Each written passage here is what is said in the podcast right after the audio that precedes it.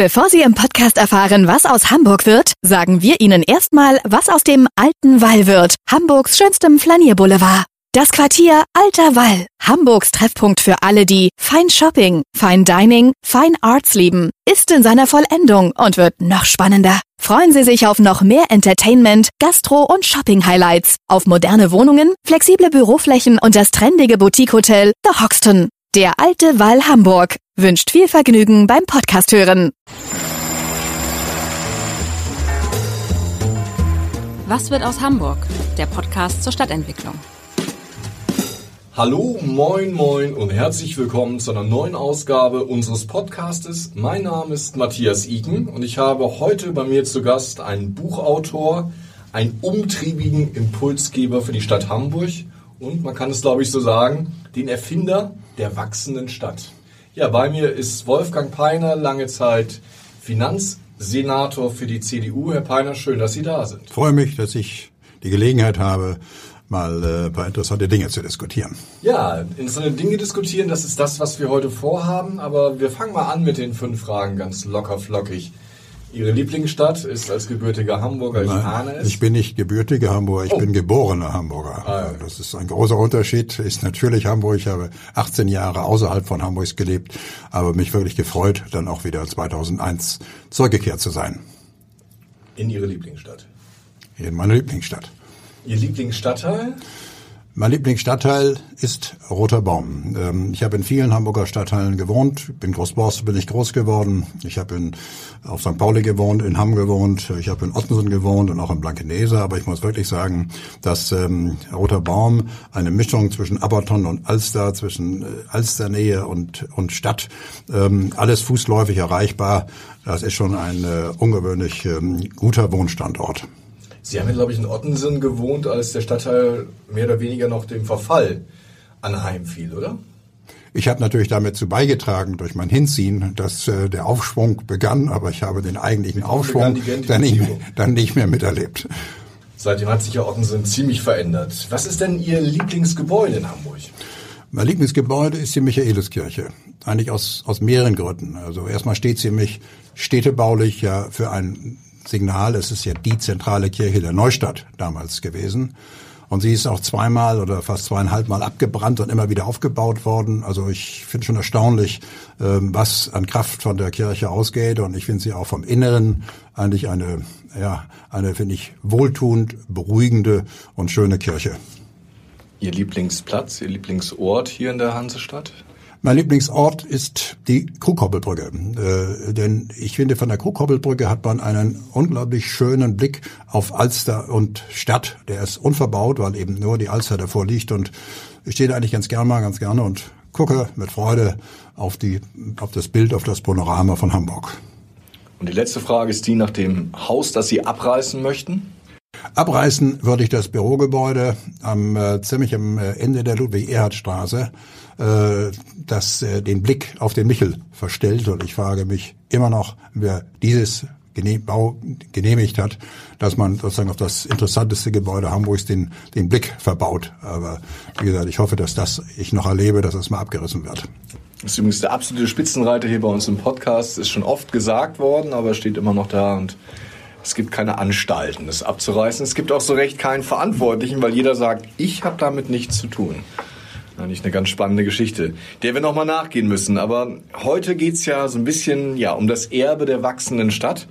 Ich habe es vorhin in der Anmoderation schon erzählt. Sie haben ja im Wahlkampf 2001 diesen Slogan eingeführt, was aber nicht nur ein Slogan, sondern ja ein ganzes Programm war.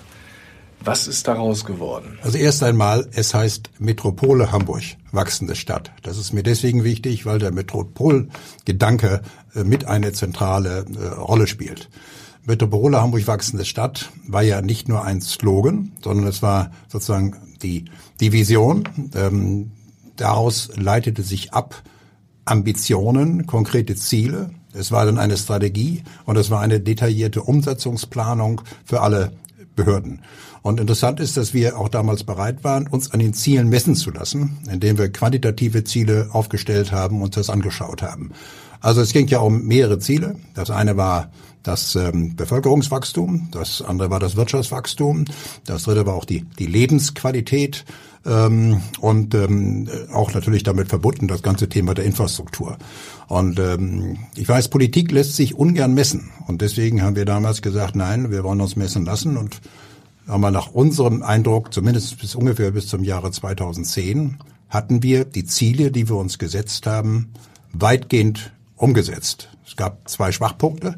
Das eine ist das Thema Wohnungsbau, keine Frage.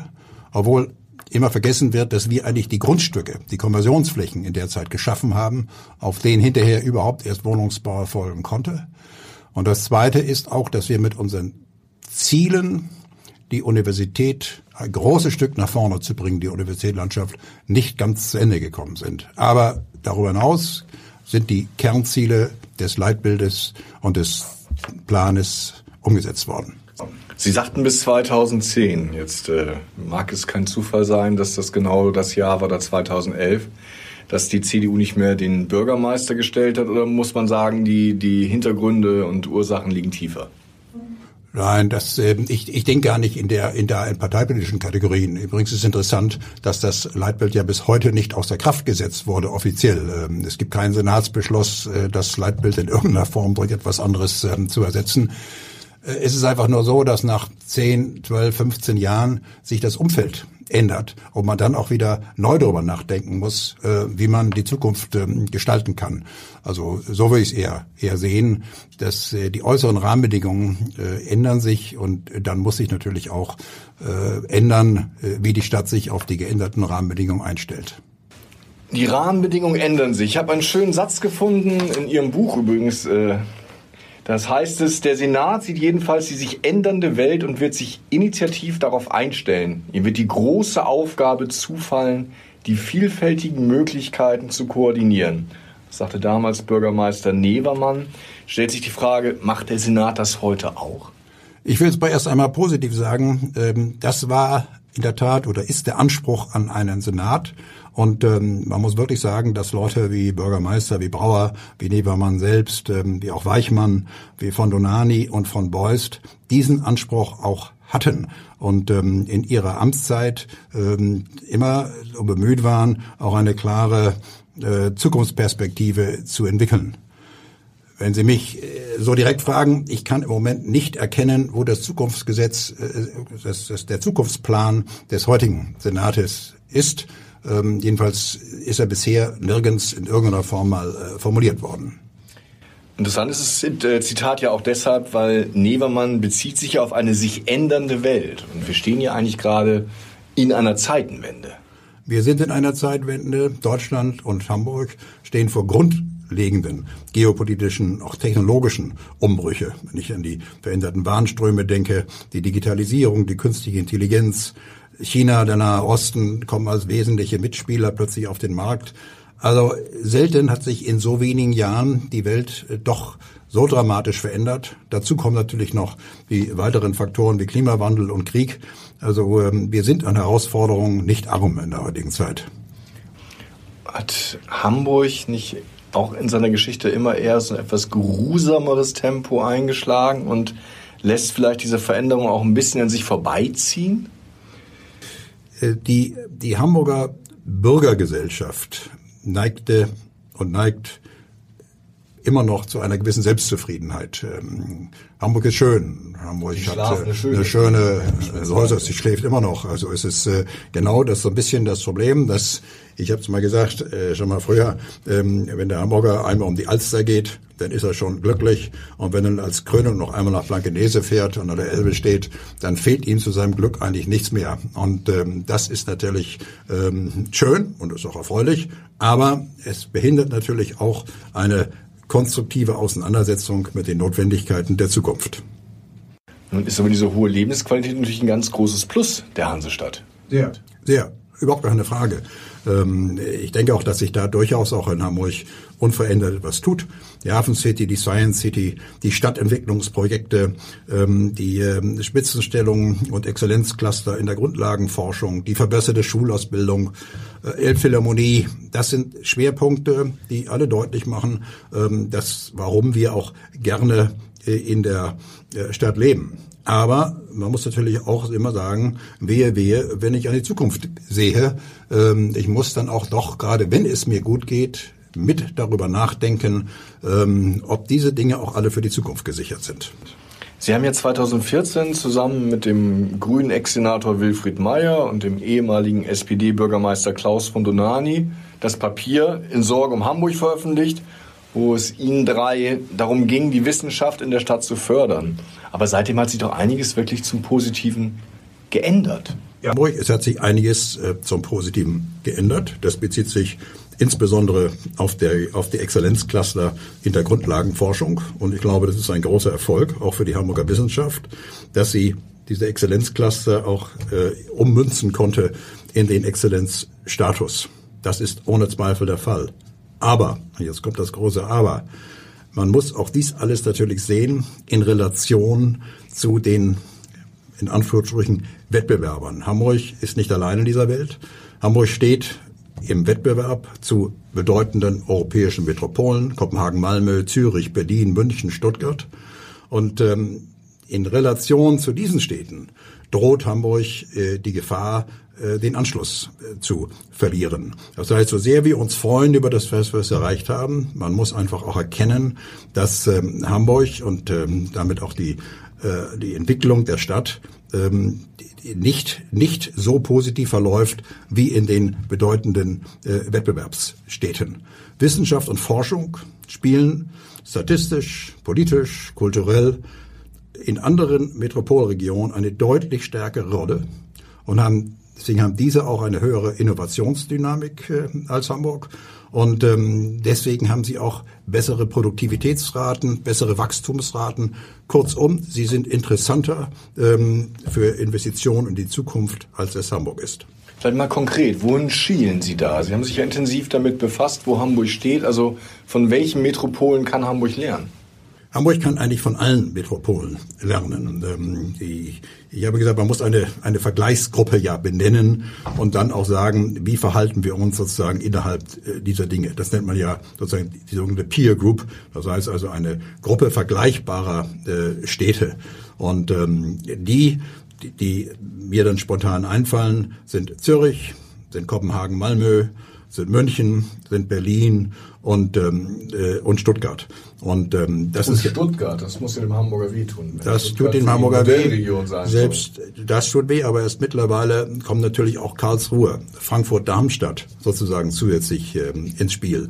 Äh, und wenn ich mir das in der Vergleichssituation angucke, dann kommen wir eben doch immer wieder zum Ergebnis, ähm, dass Hamburg äh, als wissenschaftliche Metropolregion äh, deutlich weniger Forschungseinrichtungen äh, beschäftigt oder hat, dass Hamburg deutlich weniger Studierende hat, dass weit weniger Studienanfänger hier beginnen und ähm, äh, dass wir deswegen qualitativ, weder qualitativ noch quantitativ ähm, den Stellenwert haben wie die vergleichbaren Wissenschaftsmetropolen. Aber ist das nicht ein bisschen rückwärtsgewandt, weil ich, wenn ich wie ich schaue, wir haben jetzt diverse Max-Planck-Institute gewonnen. Wir haben die Exzellenzcluster neu in der Stadt. Wir haben Fraunhofer. Das alles sind ja Entwicklungen, die wir vor 15, 20 Jahren noch nicht hatten. Wie vor 15 bis 20 Jahren hatten wir es nicht. Max-Planck-Institute haben wir äh, zwei, meines Wissens, oder drei. Wir haben Fraunhofer Institut eins. Wenn wir das vergleichen mit den anderen Regionen, dann sind wir eben doch weit unterbesetzt. Dazu kommt eins, Hamburg hat ja auch eine Bedeutung für den gesamten Norden. Noch einmal, ich sage, es ist gut, dass Hamburg in den letzten fünf, sechs Jahren Fortschritte in diesem Bereich erzielt hat. Aber wir stehen im Wettbewerb der Metropolen und müssen eben leider konstatieren, dass die anderen Regionen hier äh, eine weit höhere sozusagen Innovationsdynamik äh, haben. Und ähm, deswegen sind wir auch gefordert, hier mehr zu tun. Das Phänomen ist ja folgendes. Hamburg hat seine Erfolge, das haben wir ja gesagt, im Bereich der Grundlagenforschung. Grundlagenforschung ist essentiell wichtig, auch für die gesamte wissenschaftliche Entwicklung. Warum die anderen uns voraus sind, ist, weil sie in der angewandten Forschung wesentlich mehr Aktivitäten haben. Was bedeutet angewandte Forschung? Es sind vor allen Dingen die technischen Universitäten, das sind die Universitäten, auch im Sinne der Spin-offs, das sind die, ähm, das sind auch die MINT-Fakultäten in anderen Universitäten. Und wenn ich das vergleiche mit Berlin, mit München, äh, mit Zürich, dann müssen wir einfach feststellen, dass wir in Relation dazu, was die angewandte Forschung betrifft, eben doch einen deutlichen Abstand haben zu dieser äh, Zielgruppe, die aber auch zusätzlich diese ganze Exzellenz in der Grundlagenforschung haben. Das ist ja keine Alternative entweder oder, sondern die haben beides. Exzellenz in der Grundlagenforschung und Exzellenz in der angewandten Forschung. Was treibt die Arbeitsplätze in den nächsten fünf bis zehn Jahren? Das sind ja die ähm, ist ja die Ergebnisse sozusagen der angewandten Forschung, der Umsetzung, der, der Unternehmens-Startup, der Ausgründungen. Und ähm, hier können wir wirklich von den anderen lernen. Ich darf mal ein Beispiel nehmen. Die Uniklinik äh, in, in Zürich verlangt von der Universität in Anführungsstrichen mindestens drei Ausgründungen von interessanten Feldern pro Jahr. Das ist einfach deren Erwartungshaltung. Die TU München ist ein, ein geradezu Musterbeispiel, wie man wirtschaftliche Aktivitäten aus den Universitäten äh, hinaus ähm, ausgliedert. Und ich glaube, da können wir viel lernen. Ähm, das ist ein quantitatives Problem. Ähm, es ist aber auch ein qualitatives Problem.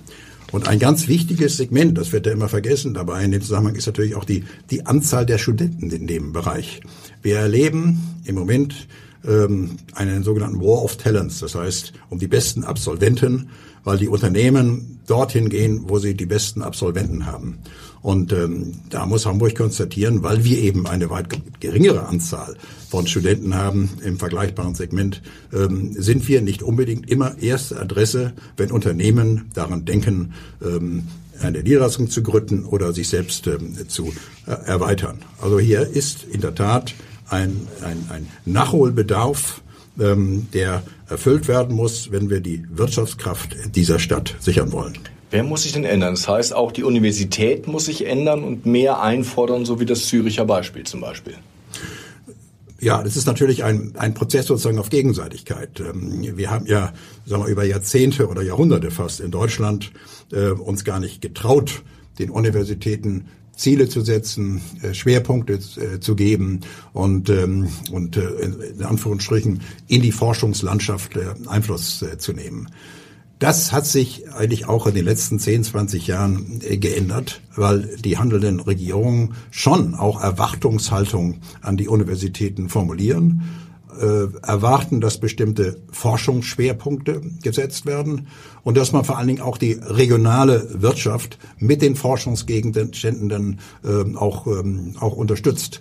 Es ist klar, wenn, wenn Hamburg ein Schwerpunkt in äh, Flugzeugtechnik ist, wegen Airbus äh, und ähm, wegen der Luftwerft, dann muss die Stadt auch erwarten, dass die Technische Universität Harburg oder auch die anderen Bereiche der Universitäten eben auch dieses mit ihren Forschungsvorhaben äh, unterstützt. Davon profitieren dann auch letztlich beide.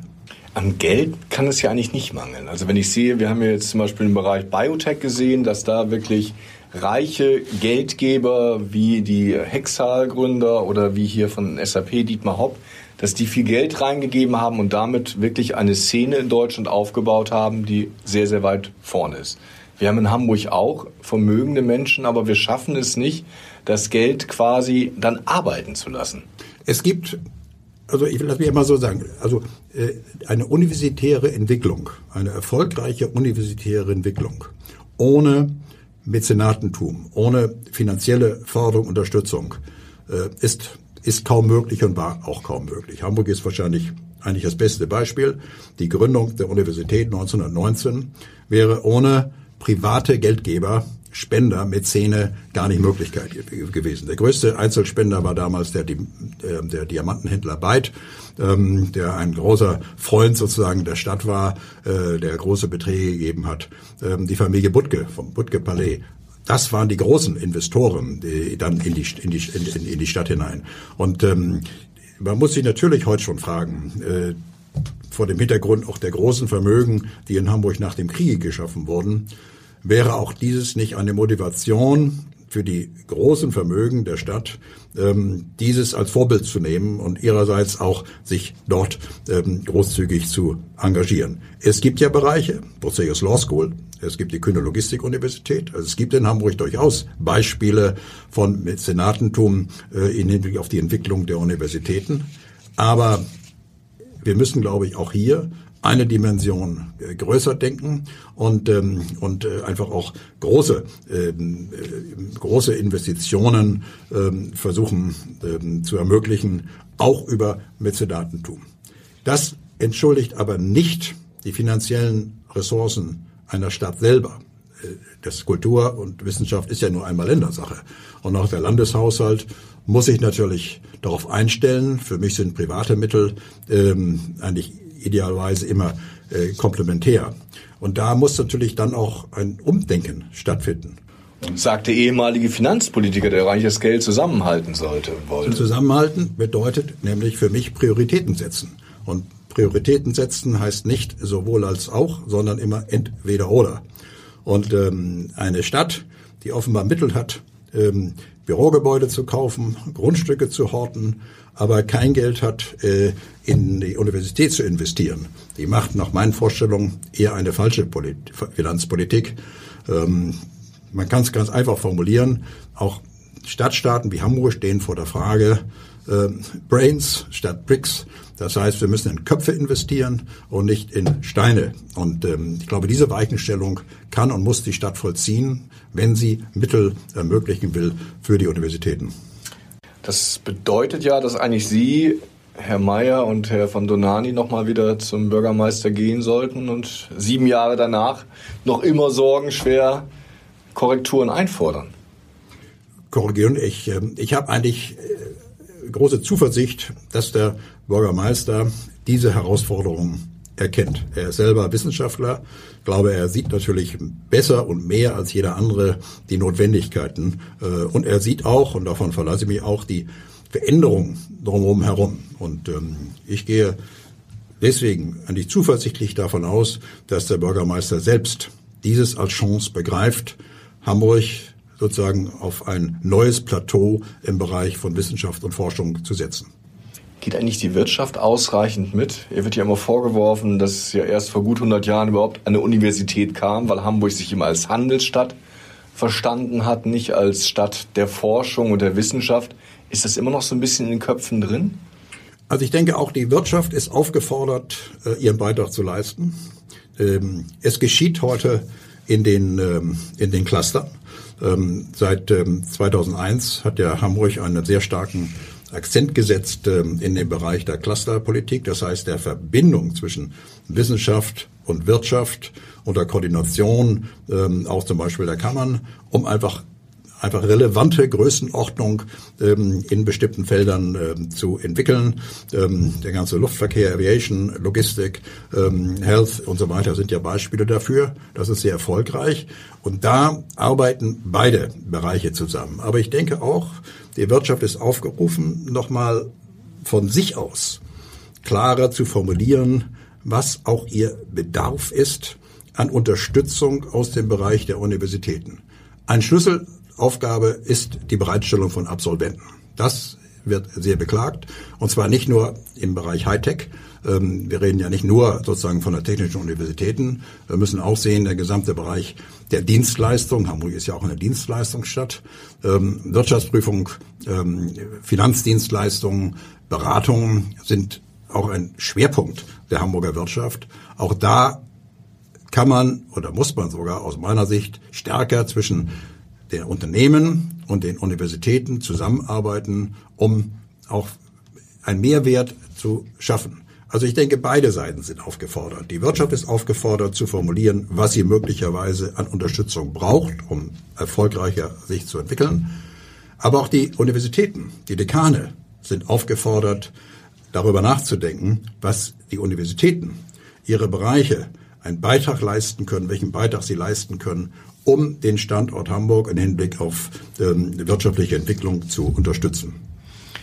Nun haben wir ja in Hamburg es geschafft, wenn wir auf die Schulpolitik äh, schauen, uns wirklich von den letzten Plätzen, also jetzt ans vordere Mittelfeld, emporzuarbeiten. Es geht also. Muss das quasi in der Hochschulpolitik noch nachgeholt werden?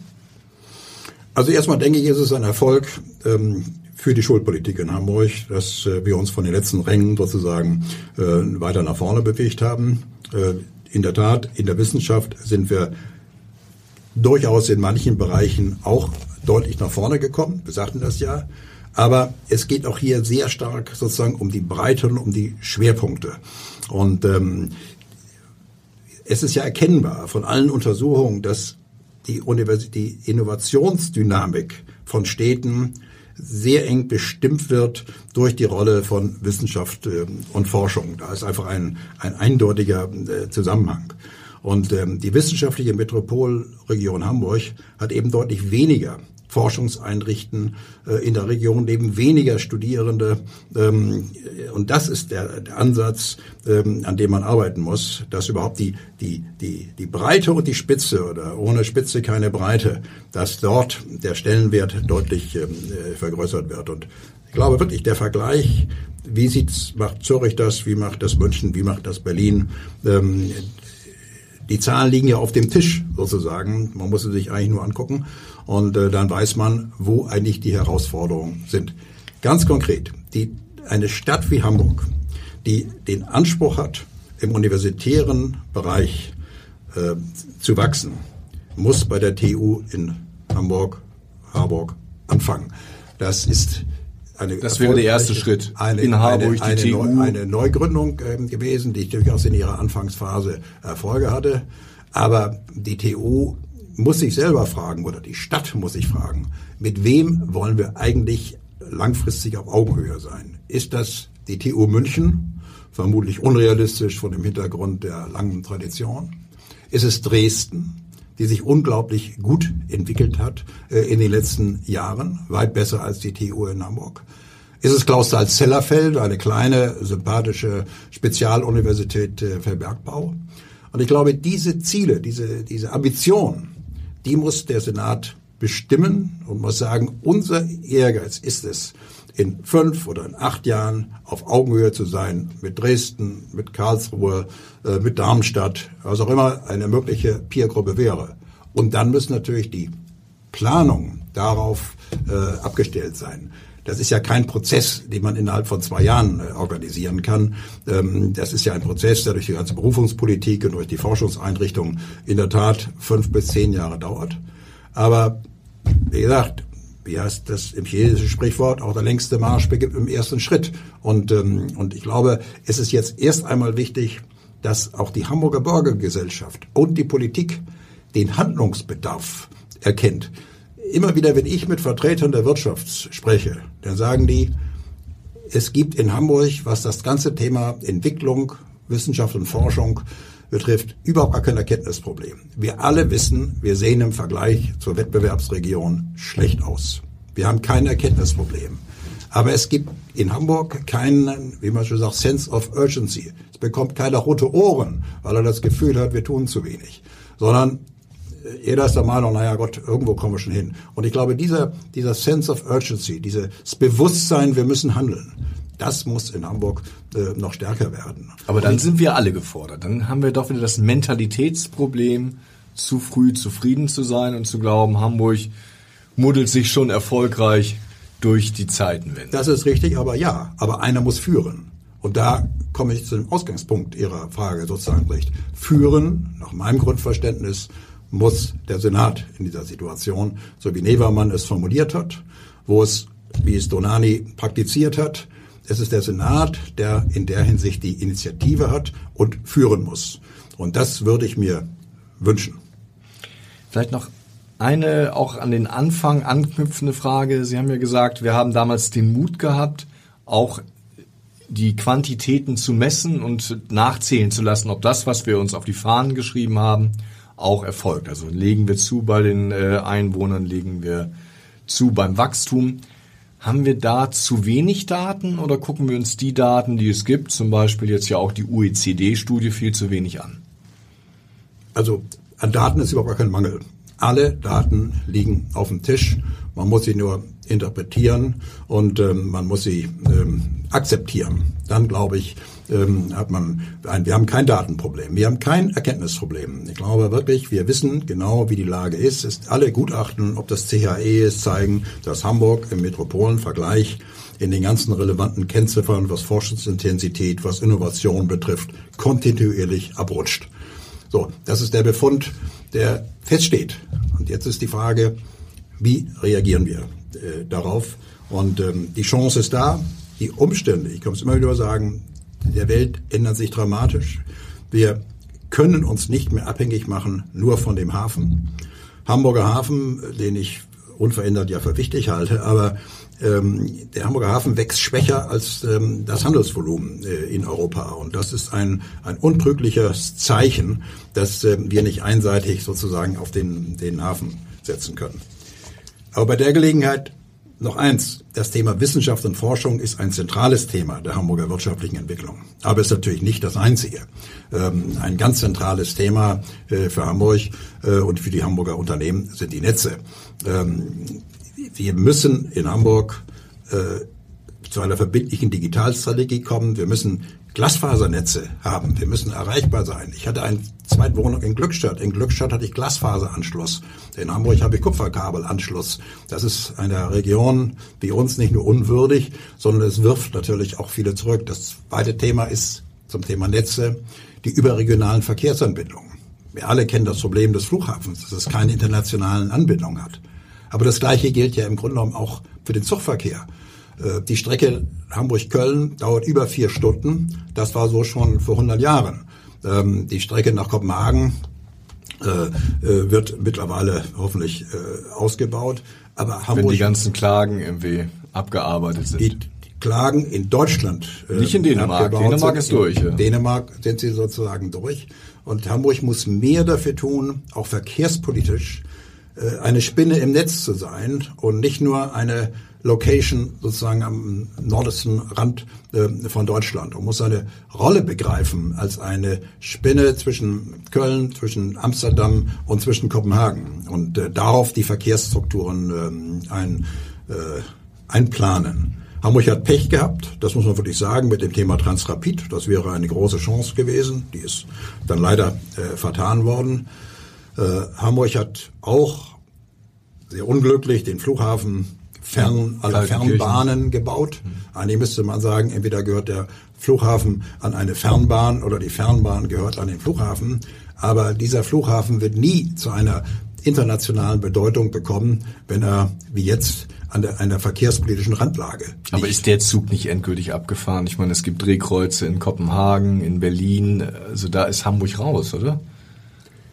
Ich sage ja, es gibt zwei Möglichkeiten der Flughafen geht an eine Bahn oder die Bahn geht an den Flughafen. Ich glaube, es lohnt schon, über die Frage nachzudenken, wie Hamburg eine Bahnverbindung schaffen kann. Eigentlich ist die S-Bahn-Verbindung zum Hamburger Flughafen nicht nur sehr spät gekommen, sondern sie ist eigentlich auch peinlich für alle internationalen Besucher der, der Stadt.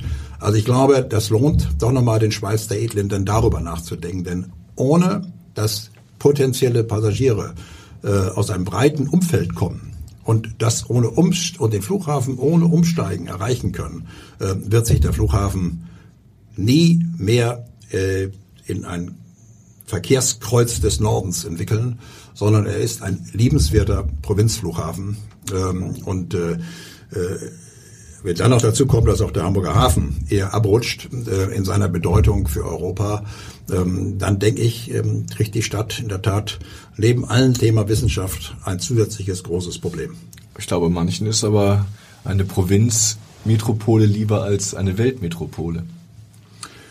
Äh, eine Weltmetropole ist Hamburg seit langem nicht mehr. Weltmetropole war Hamburg vor dem Ersten Weltkrieg, gemessen an allen Maßstäben und ähm, Bewertungskriterien, die es gibt. Hamburg ist heute eine liebenswerte und auch wichtige Metropole. Bürgermeister Scholz hat mal beiläufig im Zusammenhang, glaube ich, mit Olympia erwähnt, Hamburg, Deutschlands Second City. Ja, was bedeutet Second City? Nur in Hinblick auf Einwohnerzahl ist die Zahl vermutlich richtig.